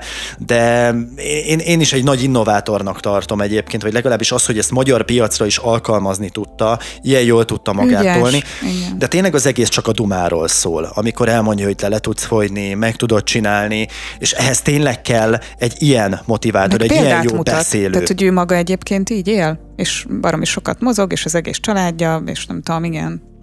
Az ő nagy innovációja szerintem egyébként az volt, hogy a, ő a bulvár energiáit be tudta csatornázni a fogyókúrás programjába. Tehát, hogy, hogy azt ismerte fel, hogy itt van egy iszonyatos folyó, az a bulvár, és erre kell rárakni a hajóját, mert az majd nagyon-nagyon távoli kikötőkbe viszi el, és, és egyébként tényleg nagyon távoli kikötőkbe vitte el, nagyon-nagyon komoly céggé vált ez a Norbi Update, és, és a, a Norbinak a kiszerűsége, meg a, meg a személyiségének ez a tehát ő egy ilyen mindentudó. Tehát ő, ő az a fajta ember szerintem, aki utoljára kér segítséget, akármit is csinál. Tehát, hogy mert ő mindent tud csinálni, és bármit megold, és mindenhez ért. De most és, ez kevésbé, ez, kevésbé ez jött most le ebből az interjúból. Hát most nyilván meg van törve. Hát most nyilván meg van törve, de, de, de az biztos, hogy elvitte ezt a céget egy olyan pontig, ahol, ahol tényleg re, e, reálisan akár nagy cég is lehetett volna, komoly cég is lehetett volna, hogyha rendesen el, elkezd szakemberekkel dolgozni, és folytatja azt a munkát, amit csinál, és erre megcsinálta azt ugye, hogy tőzsdére vitte a céget, de ahelyett, hogy átadta volna a menedzsmentet, az természetesen magánál tartotta, tehát, hogy ugye ő, neki nem az volt az önképe, hogy ő egy nagyon ügyes bulvár szereplő, aki ügyesen tornázik, hanem ő egy mindenhájjal megkent üzletember, ember, és, és ezért aztán ezt neki kell csinálnia, és, és miután ő annyira minden hájjal megkent üzletember, egyébként úgy vitte a cégét tőzsdére, hogy mindjárt a legértékesebb részét, a, a, ezt, kvázi ezt a Norbi Update brandet, meg, meg a norbiságot, azt nem rakta bele a cégbe, tehát gyakorlatilag egyébként egy értéktelen dolgot árult, mint cég, és, és, és kitalálta azt, hogy az André Agassival meghúdítja majd Közép-Európát, amire írtózatos pénzt elköltött, az André Agassi köszönte, felvette, megcsinálta a három reklámot, aztán visszament Amerikába, és, és ott maradt a Norbi azzal a tudással, hogy kiderült számára, hogy egész egyszerűen ő alkalmatlan arra, hogy egy, hogy egy igazán komoly vállalatot, mondjuk egy regionális vállalatot irányítson, és nem az lett továbbra sem a következtetés, hogy ő valamit rosszul csinált, és hogy le kéne adni a menedzsmentet, hanem az lett a következtetés, hogy, hogy hát akkor csinálom tovább, csak hát a gonosz külső erők nem engedték, majd most, amikor beleszalad a nem tudom hanyadik pofonba, és látható módon folyamatosan épül le a cége, annak ellenére, hogy az Orbán Viktornak egyébként a testvérét is megpróbálta behúzni az igazgató tanácsból, ott is volt egy ideig, továbbra is az van, hogy ő a menedzsment dolgot nem engedi el, hanem ő most már nem fog nyilatkozni. Pedig még a nyilatkozataival volt egyébként a kisebbik baj. Tehát, nem, azt hogy... mondta, kiszállt, most elengedi az update-et, más fogja vinni. Hát a nyilvánosságban, de, de ő továbbra is ott marad a marad? Rika mög... Persze. Ja, hát én, én csak arra kaptam fel a fejem, hogy azt mondja, hogy most egyedül már csak a sportban lát Felesége üzletére akar koncentrálni. A felesége üzletére akarja koncentrálni, hogy ő egy jó háttérember lesz kb. ez, és ő már nem fog nyilatkozni körülbelül ne, nekem nekem ez derült ki, tehát, hogy, és hogy az a hely... fogadásokat, hogy meddig nem fog nyilatkozni. Nyilv, nyilván nem fogja bírni, nyilván nem fogja bírni, mert kórosan képernyő meg szereplés függő, de, de, de egész egyszerűen az van, hogy, hogy itt tényleg az a tragédia, hogy, hogy van egy ember, aki nem látja a saját maga korlátait, és, és nem képes, és nem képes racionális döntést hozni, hanem egész egyszerűen mindent egóból akar megoldani, és hát az meg ide vezet, ahol most ő tart. Tehát nagyon-nagyon magasról, nagyon-nagyon mélyre. Tegnap megvolt a magyar érettségi, egy Lázár Ervin novella elemzése, vagy két csokonairól szóló vers összehasonlítása volt a feladat.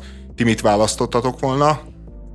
A Lázár Ervin által uh-huh. nagyon könnyű volt. Azt. Még hát biztos, hogy azt. Az könnyű volt? Hát én, én, szerint, én, én nem tudom, én uh, olvastam azt a novellát, most olvastam el, nem, nem ismertem előtte, én olvast, ismeritek a novellát? Nem.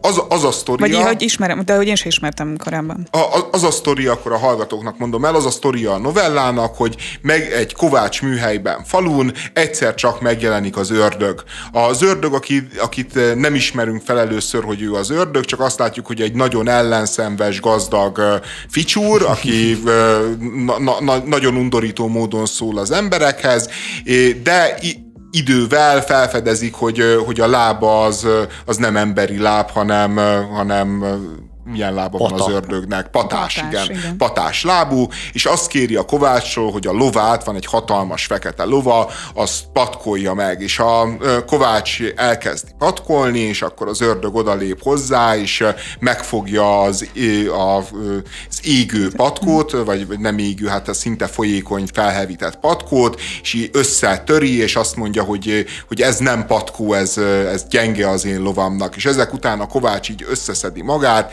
és csinál olyan hatalmas, nagy, nehéz patkókat, hogy, hogy a negyedik patkó tájékán elfogy minden uh, vasanyag a, a az üzletéből, és, és a saját szerszámait kell beolvasztania, sőt a falusiak jönnek segíteni neki, és a falusiak a saját kincseiket, mindenfajta eszközeiket olvasztják be, hogy a negyedik pata is meglegyen, felrakja a negyedik patát is a ló lábára, az ördög felül a lóra, röhög egyet, és hozzá, és ledob egy erszényt valószínűleg tele pénzzel, és, és hát így vágtatna el, indulna el, és, és hát kiderül, hogy a ló nem bírja megemelni a lábait, mert olyan nehezek a patkók, sőt, annyira nehezek a patkók, hogy ahogy e, erre, erőlködik a ló, egyszer csak megnyílik a föld, és az ördög meg a lova, lovát elnyeri a föld,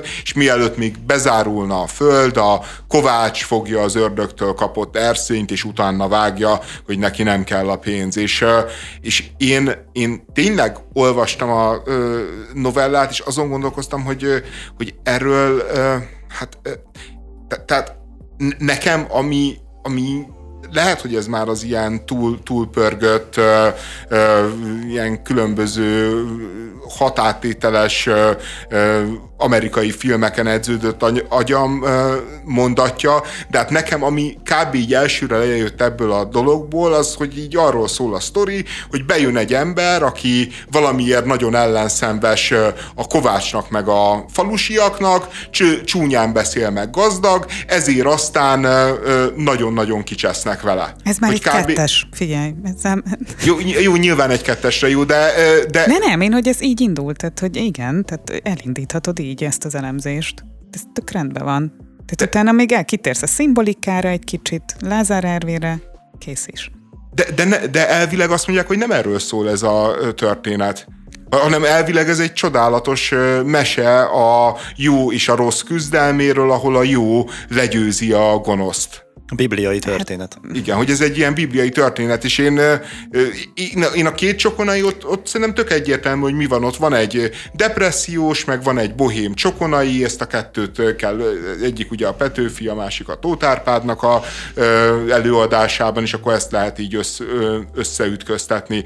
De ez a, ez a történet engem ez kifejezetten megdöbbentett, és szerintem ilyen nagyon nehezen értelmezhető, hogy itt valójában mi történt, meg, meg, meg, meg én egy ilyen a kollektív gyűlölet, ami így megjelenik a, tehát, hogy most nem, elmondom, ne, ne, mert azt hittem, hogy ti fogjátok kimondani, hogy engem ez a történet... Amit te gondolsz? Ez, nem, nem, azt én hiszem, hogy ez ilyen teljesen egyértelmű. Bele sem merek gondolni. Én, én azt gondoltam, hogy ez ilyen kifejezetten a migráns propagandának lehet megfeleltetni ezt a dolgot, hogy van egy valaki, aki aki valamilyen módon ráragasztjuk, hogy ördög, de semmi rosszat nem csinált, semmit nem tud, semmi ördögi nincsen benne, pusztán csak az, hogy gazdag és jól öltözött, és, és, és ezért, és, e, de, de komolyan, nagyjából kb. ez a sztori, és, és ezért aztán összefog az egész falu, és, és minden vagyonukat, kincsüket, a megélhetésükhöz tartozó dolgokat feláldoznak azért,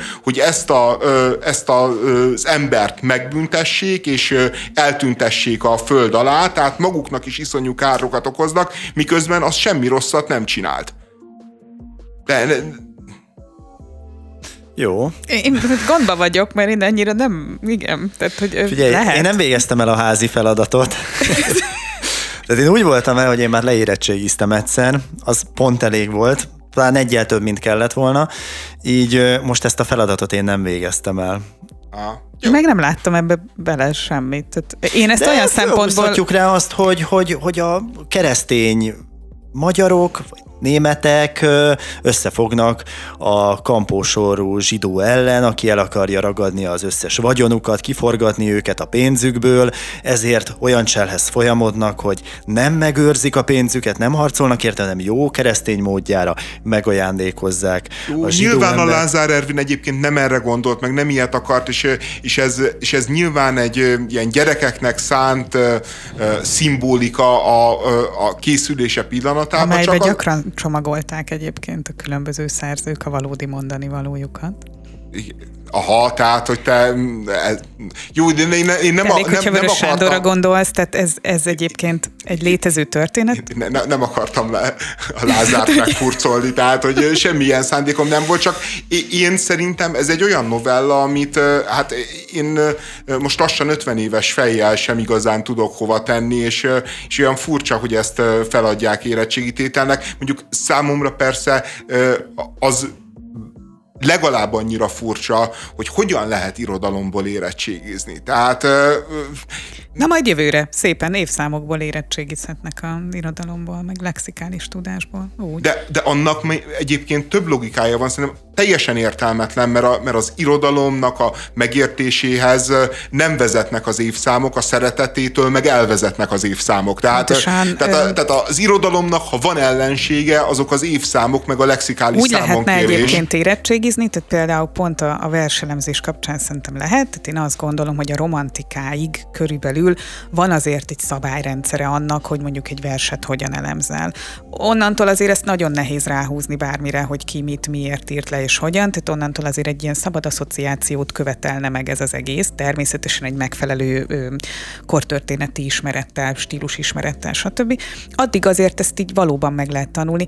Ezen kívül azt úgy lehetne érettségizni irodalomból, hogy te például egy novellát így értelmezel, és nem egy megoldó kulcshoz ö, alakítjuk mondjuk azt, hogy mi jó abból, amit leírsz. Ki fogja elbírálni azt objektíve. Hát ez azt, tehát, hogy én szerintem ez, ez nehezen megoldható, de például a szövegértelmezési feladat, az, ö, az nekem azért már hajaz arra, ahogyan egy ami, ami értelme lehet egy magyar érettséginek, hogy te valóban hogyan tudsz szöveget jól olvasni, írni és értelmezni. Ne, ne, ne, ne. Figyelj, az érettségnek egyébként is az a szövegértelmezés a, a legjobb példa rá, hogy, az, hogy és képzeld el, Azt mondtam, hogy, hogy, hogy van, mondom, van, van, egy, van egy oktatási intézmény, ott van Józsika. Józsika végigjárja annak az oktatási intézménynek a 8 vagy 12 vagy 4 osztályát, és jön az érettség, és a Józsika elé oda rakják a szövegértelmezést, és Józsika kitölti, és kiderül, hogy nem tud Józsika a szöveget értelmezni.